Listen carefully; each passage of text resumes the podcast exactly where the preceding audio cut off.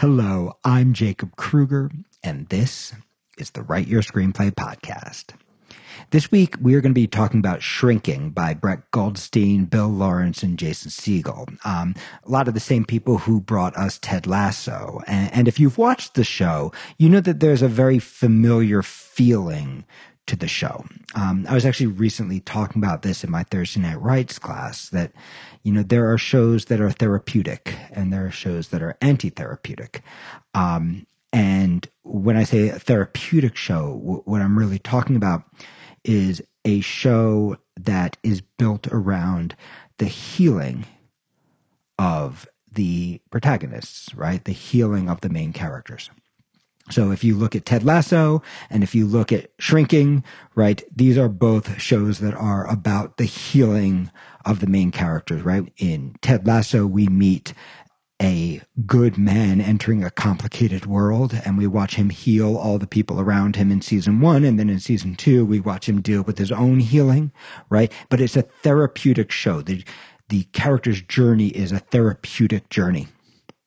And in watching a therapeutic journey, what's the value for us as an audience is we get to feel some of that therapeutic journey ourselves, where you get to think, huh, maybe I could become a better person. Maybe I could deal with my demons. Maybe I could grow.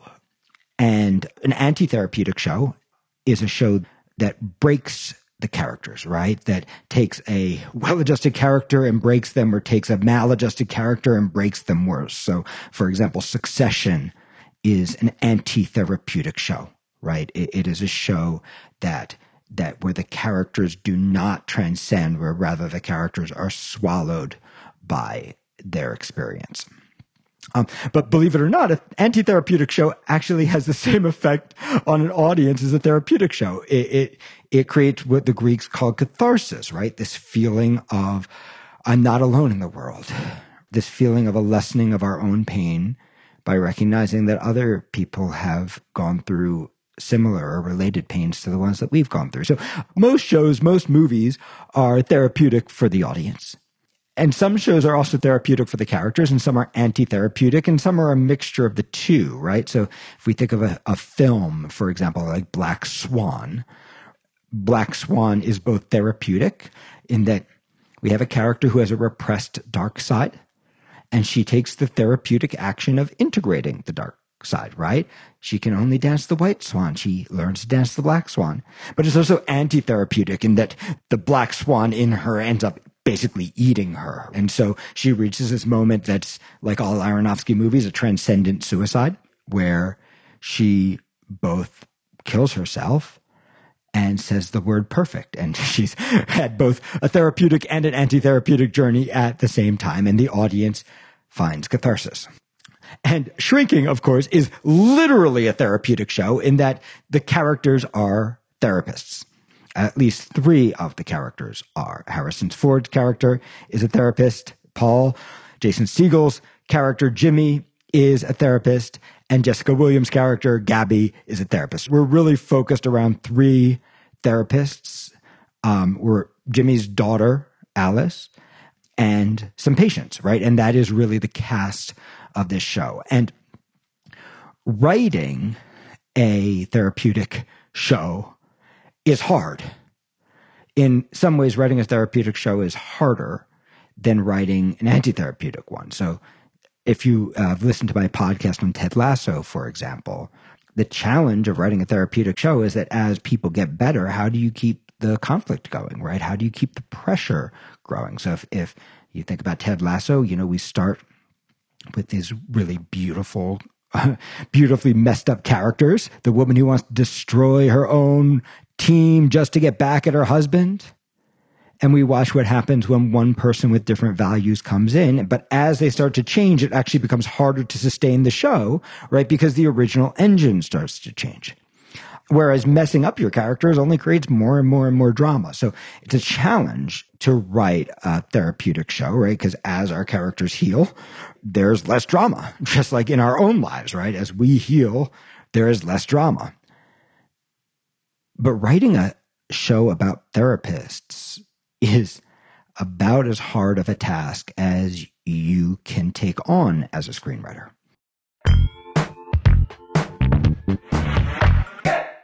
therapy scenes are uniquely difficult.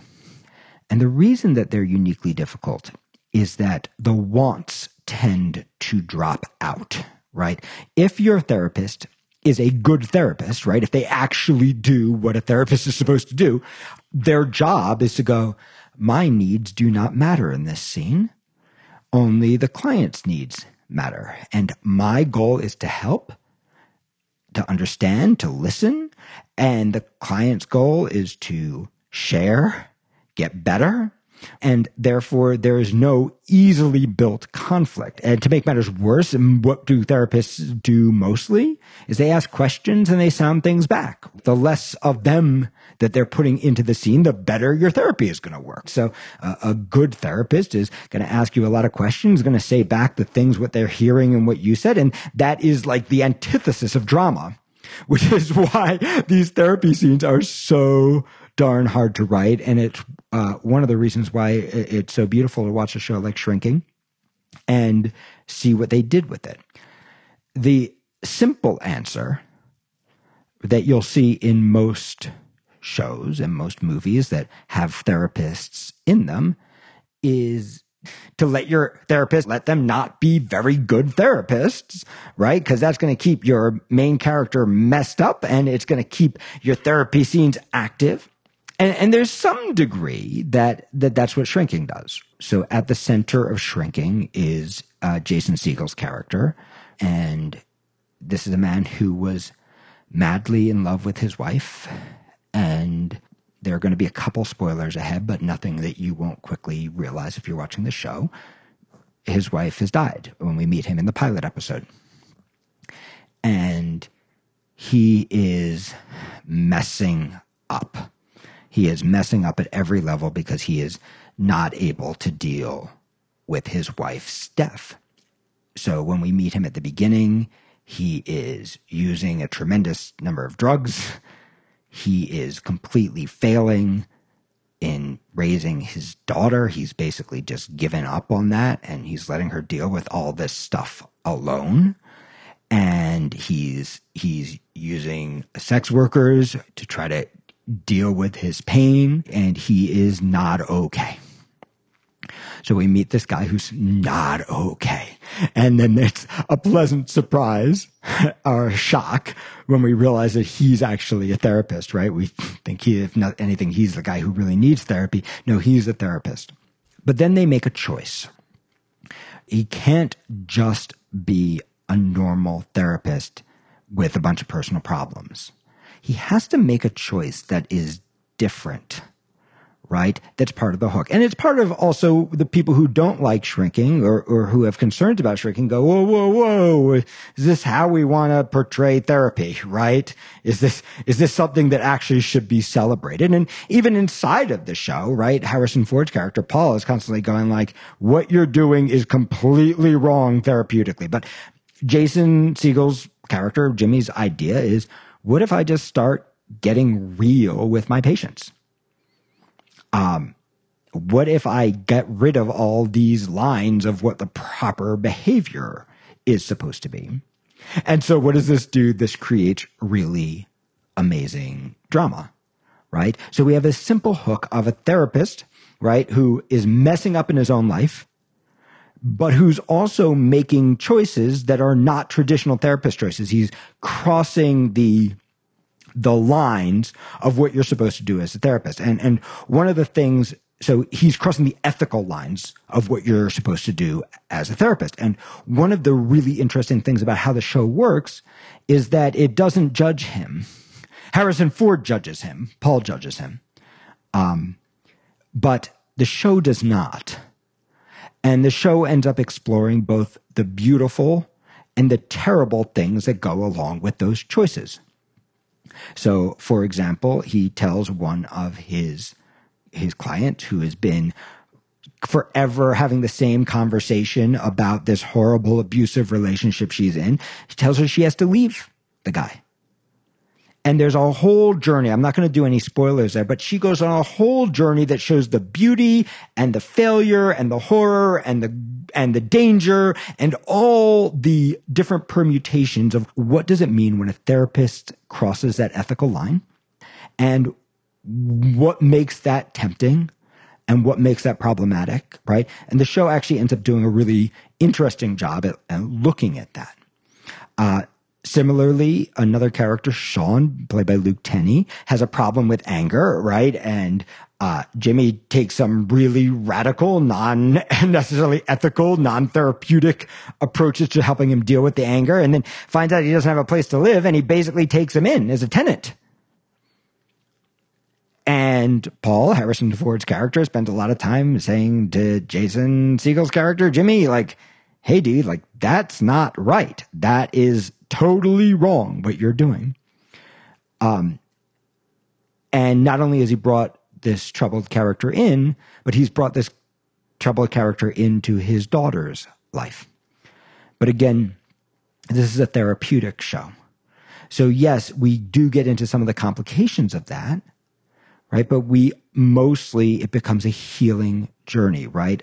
Ironic choices that lead to healing, ethical and unethical choices that lead to healing, the mistakes that we make that lead to healing. And in, in this way, it might not be a great show about how to be a therapist, but it's quite a beautiful show about the irony and the complications of human foibles. There are going to be some spoilers now.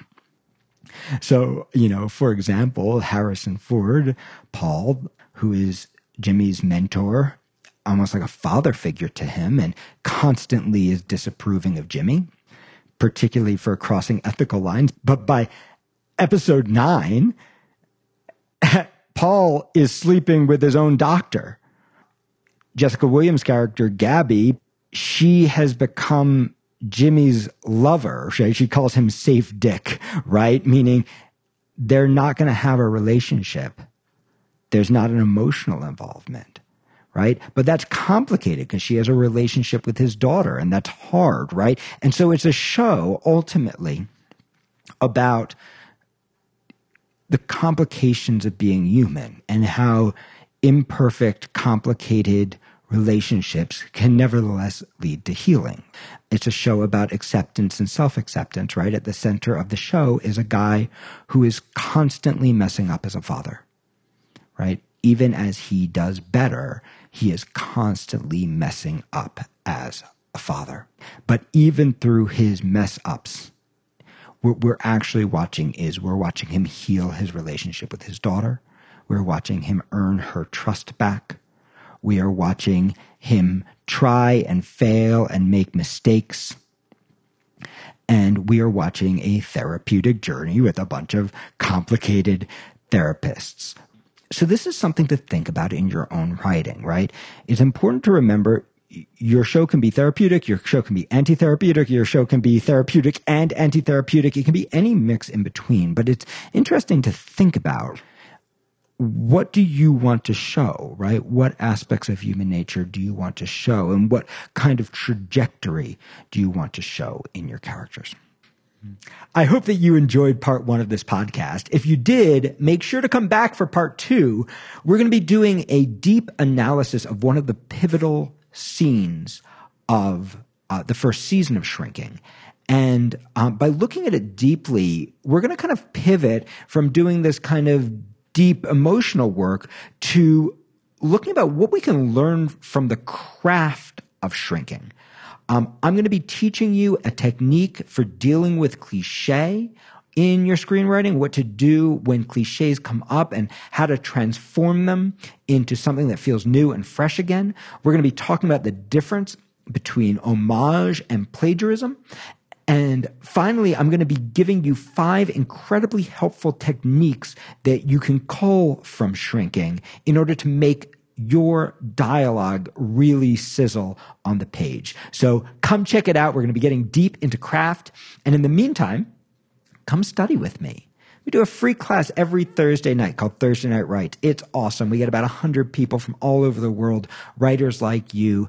Come check it out. We also have foundation classes, master classes, our ProTrack mentorship program that pairs you one-on-one with a professional writer, and a whole host of other programs designed to help you get where you want to go as a screenwriter.